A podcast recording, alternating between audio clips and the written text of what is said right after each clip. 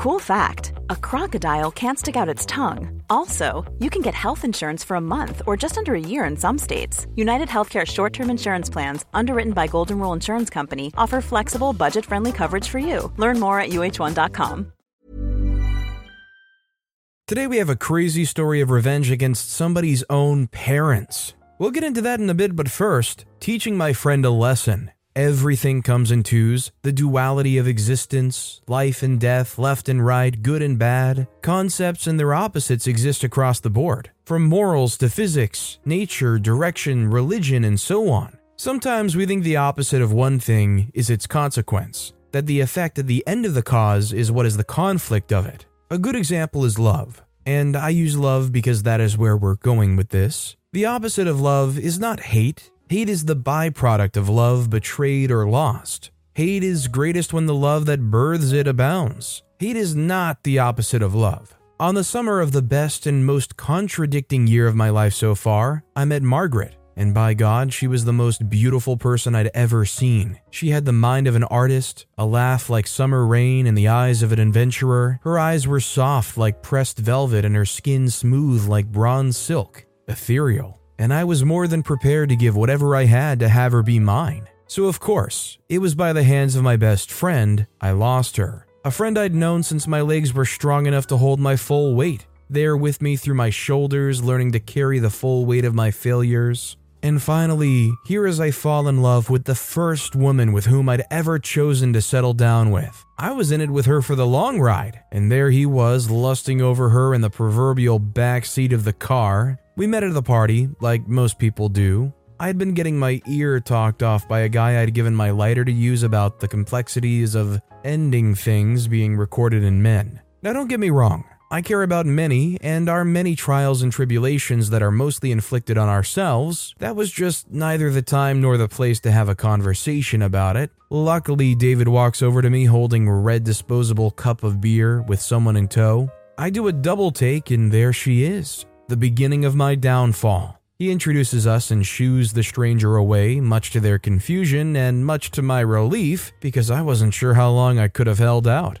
She was a star, and I was a planet there to bask in her light. My relationship with Margaret started out very simple. We got to know each other better through meeting David set up. Finding out we had a lot more than I assumed we had in common was possibly one of the best things that could have happened for me. She laughed at my jokes, where David would tease me about being horrible at jokes. She makes me laugh more than I'd ever laughed. I see the looks David gives us and laugh at his visible disgust at the way we interact. We don't start dating until a month after we met. To say that it was the best time I'd ever spent with another person would be an understatement. We went on the most wonderful dates, some of them planned by her. We had the most fun activities that we occasionally invited David for. It was beautiful. There were times where we'd fight over the dumbest things, but the arguments never lasted. We were a team. We fought our problems together. We sometimes literally fought other people that tried to get at either one of us. She took me on adventures I don't think I would have ever have experienced without her.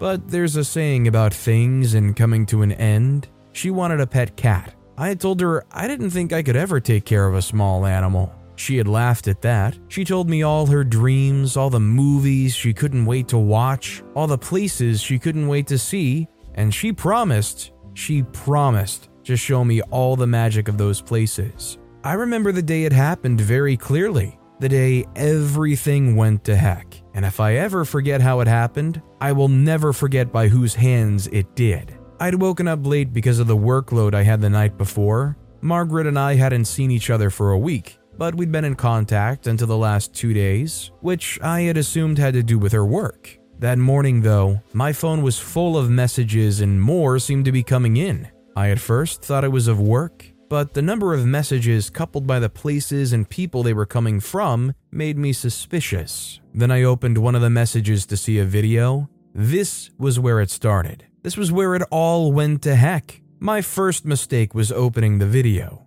Margaret's face stared back at me, tears in her eyes and a look of desperation in her face. It was a video of her hooking up with someone. The voice of the other person in the video didn't register to me at first. All I could see was the look on her face as she was turned over. Anger built in my chest. My second mistake was deleting the video before I called her. Her phone rang multiple times, but no one picked up. I'd become panicked, angry, and confused. Then it clicked. The voice I had heard, the voice of the person hooking up with her, David. Days passed without me hearing anything from Margaret. I'd gone over to David's and confronted him. He lied that he was drunk and didn't remember a lot of what happened that night, but he never denied that it had in fact happened. I avoided him as much as I could, still looking for a way to contact Margaret to no avail. Her phone was switched off. It wasn't until two days later that I'd gotten the news. Her body had been found. Margaret was dead. She had ended things. It hadn't felt real. I had run to her house hoping to see her smiling and lighting up the room, hoping to see the woman I'd fallen in love with in her element, welcoming me with her warm hugs and a cup of tea. She loved tea, but she wasn't there. There was no one there. In that moment, I understood what loss felt like. I was hollowed out. For days, I'd felt nothing but regret and pain. I had woken up one dreary morning forgetting that I'd lost the sun. I'd made tea for two. It was a Wednesday, we had tea together on Wednesdays. No one came in the door with their spare key. No one sat opposite me with a bright smile and a story of their past week or of Jenny from accounting. So, for the last few minutes before it dawned on me that I was alone, I had sat and waited, and waited, and waited. Then I'd broken into tears, knocking my tea to the floor. Then my phone pinged with a notification and I'd run to it, hoping against all hope. It was a message from an unknown number. I stood in front of David's parents' house. My plan was fully done. My anger and hatred, my motivation, Margaret could not have died for nothing. It took a moment for someone to get to the door. It had been Mrs. Charter. Perfect. Is Mr. Charter home, ma'am? I had asked. No, honey, he isn't. Even better. Would you like to see him? To which I responded that I had in fact come to see her and would have preferred to not have had an audience. Setting up a party was the easy part. Getting David and his father to attend was where I had a little bit of a challenge, but it wasn't impossible, and I'd found myself doing the impossible lately, like waking up to a world without Margaret, or going about my day like none of it had completely broken me, having to see David every other day and pretend like I didn't. Like I didn't want to watch him suffer in the most creative ways was the hardest part, but here I stood, having made it to the end. Once David and his father had arrived and gotten into the groove of the party, I had made my appearance. This time no longer as a friend. This time I came as the fury of the person he ruined, the hate of the person he broke, the vengeance of the person he killed. Hello, David, Mr. Charter. My voice holds so much hate, so much contempt that I almost don't recognize it. Then all the lights in the room go off. There's a little bit of a commotion, but I inform everyone to calm down and excuse it as the beginning of a short presentation for an old friend of mine. The projectors come on and the sound system kicks into play first. The sounds of a woman moaning fill the room right before the video comes on showing Mrs. Charter in loving embrace of a stranger on her marital bed. I see the outrage on Mr. Charter's face and the dismay on David's. Then I begin my commentary. See, the challenge of getting all this done wasn't in getting Mrs. Charter to hook up with a total stranger. She was known amongst David's friends as being quite promiscuous, especially flirting with her son's friends. The challenge had lay in mostly convincing her to sleep with someone she didn't know. And getting every second of it filmed on camera, which was then edited into the very wonderful presentation that David and his very enabling father were forced to watch in a crowd of influential strangers and social media influencers.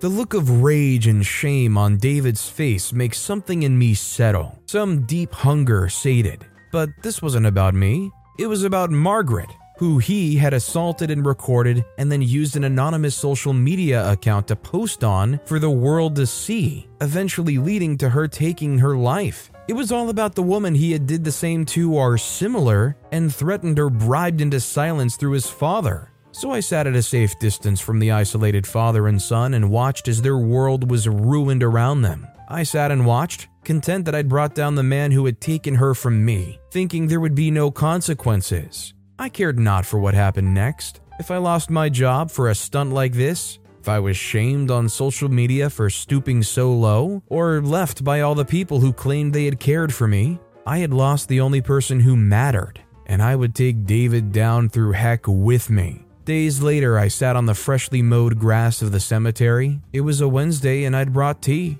I tell her about Francis from finance. I tell her about David and how he got what he finally got what he deserved. I tell her about how dull the days are now. I tell her about how tired I am of everything. I tell her of my hate. I tell her how I understood then what the opposite of love was. How hate is only the corruption of love felt. I tell her about the kitten I got, how it makes the days a bit brighter. I tell her all the things she would have laughed about and all the things she's missed out on. I tell her I miss her, and as the sun sets, I promise to find her across eternity so I can tell her how much I'd loved her. I'm not gonna lie, that was quite possibly one of the most hard hitting nuclear revenge stories I have ever read. It felt like I was reading a nuclear revenge story wrapped up in a love letter. Like OP finally had some catharsis or closure in writing this and poured their whole emotion into it. That said, our next story is Getting Back at My Parents.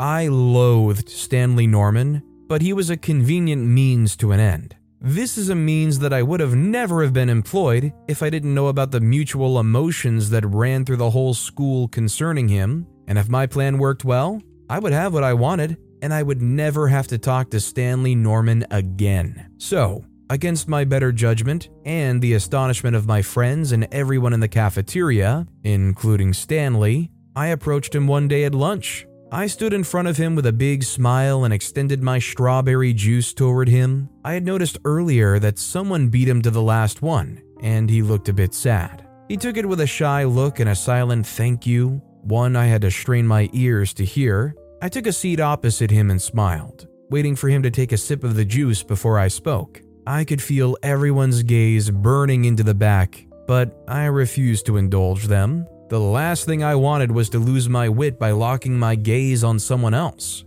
Stanley took a sip of the juice and smiled, and then he asked what I was doing so far away from my table. I told him I came to apologize for the other day that I made him fall in the hallway. Technically, it was my friend, Annika, who did that, but I was there and didn't say anything, so I was just as guilty. He waved his hand to dismiss it, not saying anything in case I was playing a prank on him. I really wasn't. The prank I was playing was on myself. We started talking, and funny enough, one size fits all seems like a good idea for clothes until you try them on. Same goes for healthcare. That's why United Healthcare offers flexible, budget friendly coverage for medical, vision, dental, and more. Learn more at uh1.com.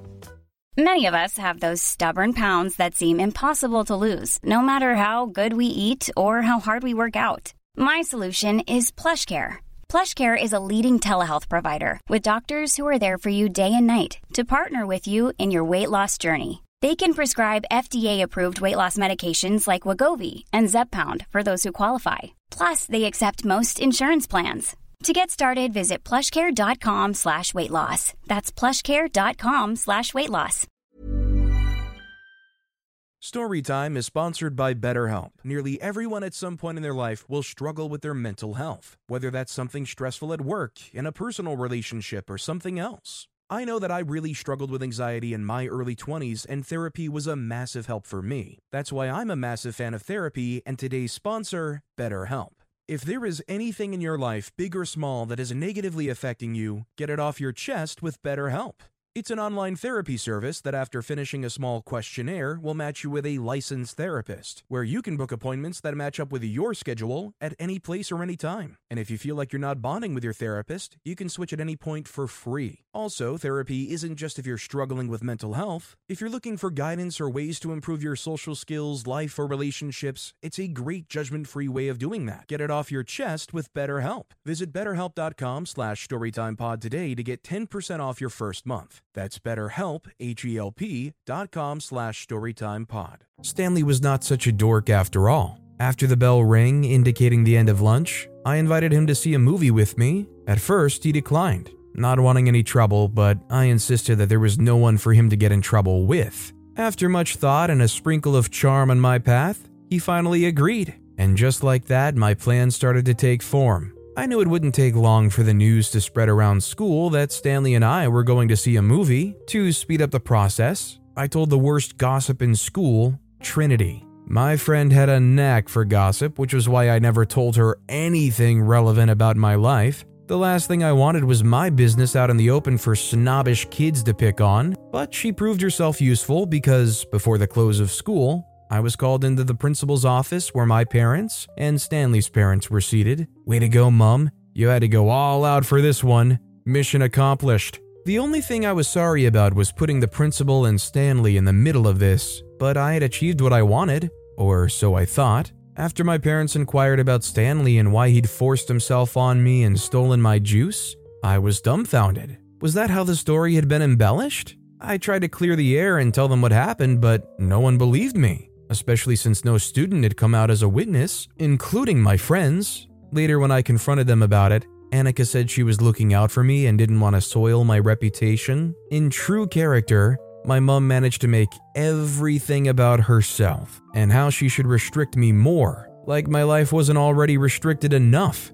She also promised not to press charges because it was her anniversary week and she was in a good mood. After the principal thanked her for being a good sport and we were on our way home, she berated me for throwing absurd tantrums. She informed me that she didn't have time for my shenanigans and that the last person I should be hanging around was Stanley Norman. Then she forgot about me. Literally, it was almost as if I wasn't in the car anymore or lived in the same house with her. But I'd gotten what I wanted, even though I craved more. For once, I had stirred her attention in my direction and I was going to enjoy it throughout high school because that was all I got after. The next time my parents paid attention to what was happening in my life was when my college boyfriend Matthias proposed to me. He was a good looking man with a solid career in finance and a heart full of love for me. Meeting Matthias was one of the best things that ever happened to me. His attention to my needs and wants, his continuous checking up on me, and the fact that he loved my weird taste in music. It was such a relief to be able to listen to music and not be questioned about why you chose a particular song. Matthias was the other half that I needed, but my parents didn't think so. I'd been questioning my decision to take him home for Thanksgiving, and it was when the drama started that I know I should have listened to my instincts. First of all, it was the way my parents welcomed us both when we arrived. I clearly remember calling my father several times about our location before arriving at his house, but somehow he forgot all of that. He scolded me for just showing up unannounced and wondered what I would have done if he and my mother had traveled. Of course, he didn't fail to mention how I'd prevented them from going on several trips due to having to take care of me. I, like a thousand times before, apologized for my existence and hugged him in our especially awkward father and daughter hug. I introduced Matthias to him and he simply stared at him like he was a ghost before moving to the kitchen, where my mother was pretending that she hadn't heard us arrive. My parents truly were the best actors in the world. It was like they purposely acted nonchalant sometimes to piss me off. Matthias weirdly looked at me and I just shook my head because I couldn't begin to explain what had just played out. I took our bags to my old room and came back downstairs to greet my mother. She was making her famous meat pie and salad for dinner, a combination I still didn't understand to this day. She looked at Matthias the same way my father had, with an air of indifference. She welcomed me a little warmer than usual, but still in that evasive way of hers. Matthias and I helped to set the dinner table, while my father brought out the food from the kitchen. After everywhere was set up, my mother took a picture to update her many snobbish friends about what was going on in her life. She was such a people pleaser, but then it was working for her because she had many minions at her beck and call. When she was done with her photography, we sat down for dinner. We hadn't even taken two bites of dinner before they started bombarding Matthias with many personal questions. It was almost like they had rehearsed everything before we got there. They hardly waited for the poor boy to finish answering one question before they were hitting him with the next one. At some point, Matthias got flustered and had to leave the table. My mother turned her disappointed gaze on me and said that she didn't expect me to do any better, then went back to her meal. It was so embarrassing. They would never allow me to have breathing room. They hated me for my existence, and because of that, they didn't want me to have full control. They would rather be absent and still controlling. It was suffocating. How was I supposed to thrive? The humiliating part was when Matthias left without a goodbye, just a flimsy letter wishing me luck with my parents. He hadn't even waited for me to wake up. After that incident and my painful breakup, I decided that I'd put up with my parents long enough. So, after my graduation, the one that they didn't attend, I didn't go back home. I wasn't obligated to since they had no control anymore. They weren't paying my fees, and that in itself was an escape. I didn't look back or feel guilty for not informing them about anything before disappearing. They deserved it. I deserved it. I moved in with my friend Sienna. Her parents had gifted her an apartment for her graduation. It was exhilarating to be away from the shackles of my parents, but it was also scary because I didn't have control of what happened next in my life. But I was determined to change that and take control of every single step. And with Sienna's help, I figured out how to stand on my own two feet. It wasn't easy, with all the job rejections and having to work menial jobs to keep food on our table, but what got me through it all was Sienna's positive attitude and a surprise reconnection with someone from my past. So it happened when I was on a coffee break from work. I decided to use the time to do my pedicure. Hopefully, my boss wouldn't come back earlier than I expected and need me for anything. The appointment took longer than I expected, so I had to rush back to the office before I got fired. It was then that the most hilarious thing happened. I slipped on something and instead of trying to save my behind, I stuck my hands out so I wouldn't land on my fresh pedicure. The League of Women would be proud of me, but the entire human race probably knew that it was the dumbest thing I could have ever have done. Thankfully, before my tush touched the floor, someone grabbed me from behind. Lo and behold, when I caught my breath and was steady enough, the face that greeted me was an unexpected one. I don't know how I recognized him because he looked so much different than when we were in high school, but it was Stanley. He grinned at me, and like they say in the movies, the rest was history. Meeting Stanley was a pivotal point in my life, and it was a good change. I was happy, I was thriving, and nothing could spoil my happiness. Or so I thought until my parents somehow found me and wiggled their way back into my life. My father had a bad business deal that had taken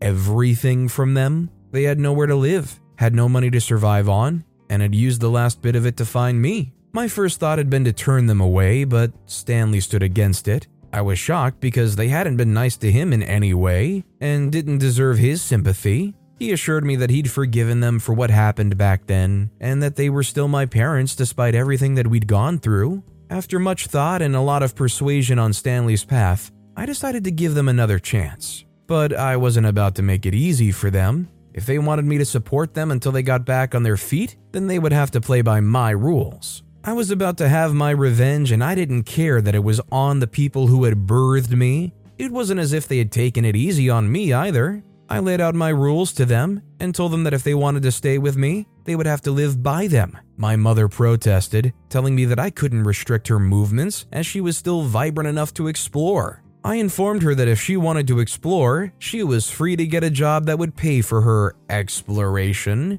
I was not going to give her a dime to indulge, she, of course, thought I was bluffing and just wanted to scare them out of the house. I showed her that I meant every word I had said when I was called to a boutique one day and informed her that her card had been declined. She was appalled at not having enough cash in her account and scolded me for not sending the money she asked for. I calmly informed her that I'd given her an allowance for the month and that if she wanted anything extra, she could work for it. Besides, she had taught me that a proper lady should have her own source of income I refused to pay for the clothes she bought, and that wasn't me being mean. My mother had always been an impulsive spender. If she wanted to buy things she didn't need, she could do it on her own dime. When my parents realized that I wasn't budging with my rules, they turned to Stanley. They tried to sweet talk my husband into being on their side. My mother even tricked him into taking her shopping one day when I was away on a work trip. Stanley indulged her because he felt a little bad for them, but also to show her that he was a better human than she was. He even introduced my father to some investors that could help him with his company.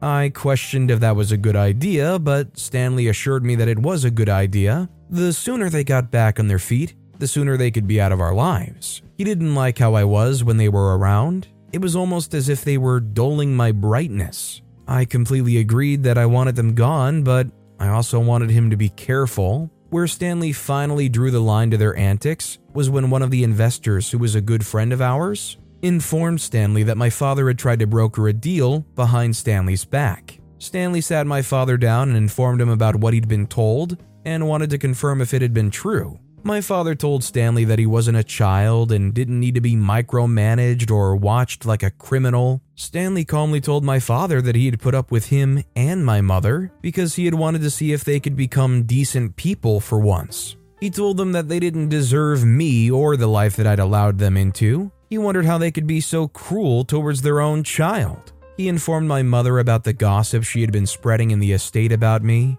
her own daughter, he assured her that the woman had come to express their displeasure because I was a respectable individual in the estate. They looked embarrassed as he exposed all the evil deeds that they'd been up to. He then calmly delivered the final blow. He wasn't going to ask for the money he'd spent on them back, but they were going to exit our lives and never come back. He told them that if they had even tried to contact me, he would have them arrested for fraud, since it was obvious they had come to rip us off. My parents tried to plead as they had nowhere else to go, but it fell on deaf ears. I told my mother that she could sell all the things she had gotten and get some extra cash, or get a job like every other human being, but I was done being their puppet. I had my own life now, and they were not going to ruin it for me. It's just sad when your parents try to lean on you like a crutch and say, you know, we birthed you, or we gave you everything you currently have. We made you exist, therefore, you owe everything to us. As if it somehow truly does work that way. I mean, not to mention that these people were horrendous to OP and their partners all along the way, too. It's just no surprise that OP and their partner cut them off and said, Good luck out there in the real world. Good luck on the streets. But with that being said, that's all the time we have for today. Now, if you want to hear another absolutely crazy revenge story, check out that video on the left. Or if you missed my latest video, check out that video on the right. That said, I'll see you all next time with some more stories. Planning for your next trip? Elevate your travel style with Quince. Quince has all the jet setting essentials you'll want for your next getaway, like European linen premium luggage options, buttery soft Italian leather bags, and so much more. And is all priced at 50 to 80% less than similar brands. Plus, Quince only works with factories that use safe and ethical manufacturing practices. Pack your bags with high-quality essentials you'll be wearing for vacations to come with Quince. Go to quince.com/pack for free shipping and 365-day returns.